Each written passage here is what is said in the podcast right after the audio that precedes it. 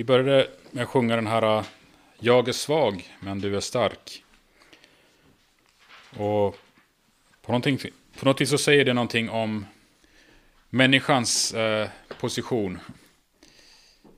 Vi har ju Gud vår skapare, det är han som är den starke. Och vi är de svaga.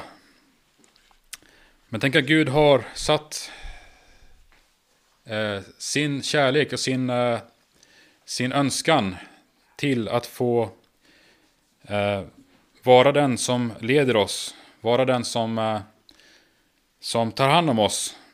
Och han har gett oss så mycket som eh, vi får om vi vill. Om vi vill så får vi vara eh, ledda av honom. Och vi är då satta i den här världen där eh, vi ser så mycket elände och eh, svårigheter och problem.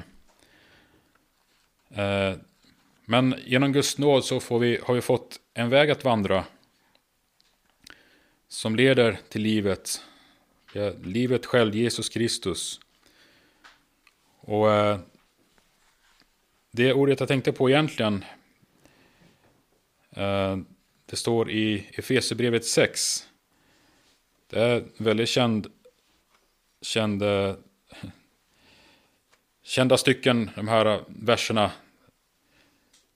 Och det står i Efesierbrevet 6 och 10. För övrigt bliven allt starkare i Herren och i hans väldiga kraft. Ikläden eder hela Guds vapenrustning så att ni kunde hålla stånd emot djävulens listiga angrepp. Ty den kamp vi har att kämpa, utkämpa är en kamp icke mot kött och blod, utan mot furstar och väldigheter och världshärskare som råder här i mörkret, mot ondskans andemakter i himlarymderna. Och det är oerhört viktigt för oss som på Jesus troende att vi förstår våran ställning, våran uppgift här i tiden. Idag så blir man faktiskt orolig. Eller ska man säga, man, det är med viss sorg som man ser väldigt många då eh, så att säga, som vill göra en insats, men man gör det för den här världens räkning. Och eh, man vill på olika sätt då vara med och styra den här stora skutan, kan man säga billigt talat, som vi är, är på om man vill så att säga styra den här skutan rätt på olika mänskliga medel och mänskliga sätt att göra saker och ting på. Jag tänker bland annat på politik och sådana saker och, och sådana områden där vi som människor tycker att vi kan vara med och, och påverka och styra. Och så, och så tar man plats i ett eller annat läger eller olika åsikter och uppfattningar. Så tar man plats där och försöker då eh, så att säga kristna världen. Eller få världen på för rätt värderingar. Men det är, där, det är inte där som din och min plats som Jesus troende och frälsta är. Utan när vi, när vi har tagit emot Jesus, när vi har tagit emot, eh, när vi har eh, tagit emot kallelsen och börjat vandra med honom. Då, då har vi en, faktiskt en en oerhörd eh, position eh, i Guds ögon. Och vi, vi, är, vi är satta mitt in i en strid. Och eh, det förstår vi här när Paulus talar. Då talar han helt plötsligt om, om eh, furstar och väldigheter och världshärskare som råder här i mörkret. Och jag ville bara påminna om de här äh, kända enkla verserna. Att vi påminner om oss eh, vad vi verkligen har att kämpa emot. Och för det är väldiga saker. Där vi borde ta striden och där vi borde ställa upp.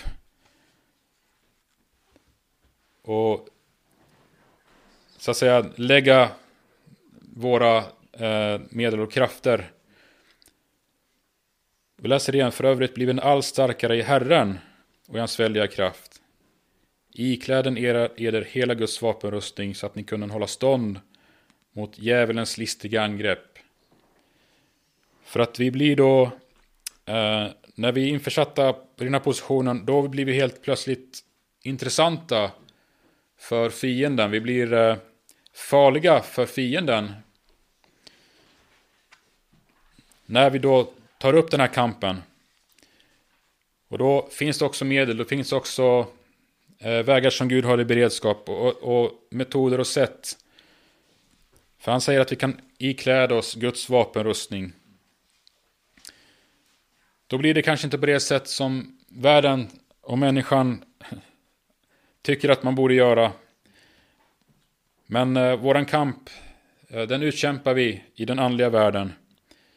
Tagen alltså på er hela Guds vapenrustning så att ni kunde hålla, eh, stå emot på den onda dagen och sedan ni haven fullgjort allt behålla fältet. Och vi läser om den här vapenrustningen. Stå därför omjordade kring era länder med sanningen och var en iklädda rättfärdighetens pansar och haven såsom skor på edra fötter den beredvillighet som fridens evangelium giver.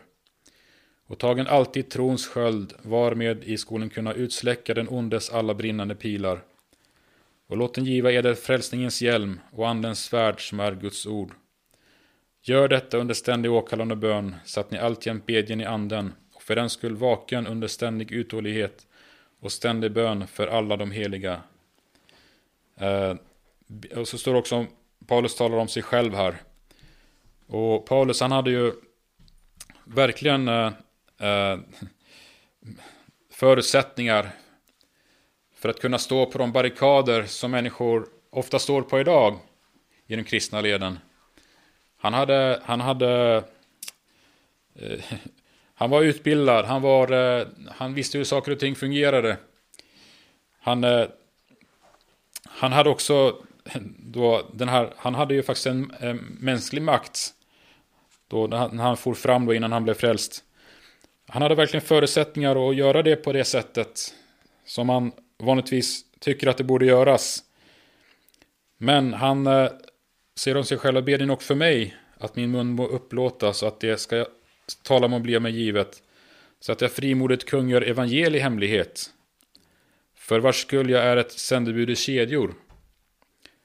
Jag bedjen att jag må frimodigt tala därom med de rätta orden. Det var alltså Paulus position i samhället. Det var, då var han i kedjor. Han var en fånge på grund av eh, evangelium och, och fienden då, den här andliga eh, makterna, de försökte tysta honom på olika sätt. Han var ett hot, han var ett oerhört stort hot eh, för världen, eller för världens makter. Han, han var, säg om sig själv, han var ett sändebud i kedjor. Men eh, han hade sett någonting, han hade sett verkligheten. Han hade sett den andliga verkligheten. Och det är verkligen ledsamt idag. Det, många, det, det verkar vara väldigt många som har glömt detta. Och man försöker på olika sätt, sätt eh, stå på barrikaderna, men eh, på människors sätt. Och det är min uppmaning till dig idag. Eh, jag vill fråga dig som som kristen, vilka barrikader står du på? Är det på, eh, handlar det om att, och, eh, så att säga förändra världen och göra den bättre på olika sätt? Eller, eller står du, kämpar du, kämpar du kampen mot första väldigheter? Och jag vill att du frågar dig själv och tänker efter ett slag. Så vi inte springer i andras eh, ledband. Utan vi får vara ledda av Gud. Får vara ledda av hans tankar, av hans eh, eh, eh, vilja med våra liv, med församlingen. Och församlingen är en oerhörd maktfaktor i den här tiden, om den får fungera som det är tänkt. Och måtte det få vara den här tiden vi lever i som är så ond. Måtte det få vara eh, ett mål för oss var än att vi får vara verksamma där det verkligen betyder någonting. Där kampen står. Så att inte våra eh, hjärtan går till någonting annat. Utan att det får vara det som Gud hade tänkt. Så det är min lilla hälsning här. Och Gud välsigne dig som lyssnar. Och, och att du får vara får bli ett redskap och få bli ett redskap för, för, för Gud i den här tiden. För endast där kan vi uträtta storverk. Och om Gud får leda oss, om Gud får ta hand om oss. Om vi får eh, svaga människor som vi är, att vi får vara ledda av hans starka hand. Så, så vill han eh, ta hand om oss om vi har ett hjärta som vill gå hans vägar. I Jesu namn. Amen.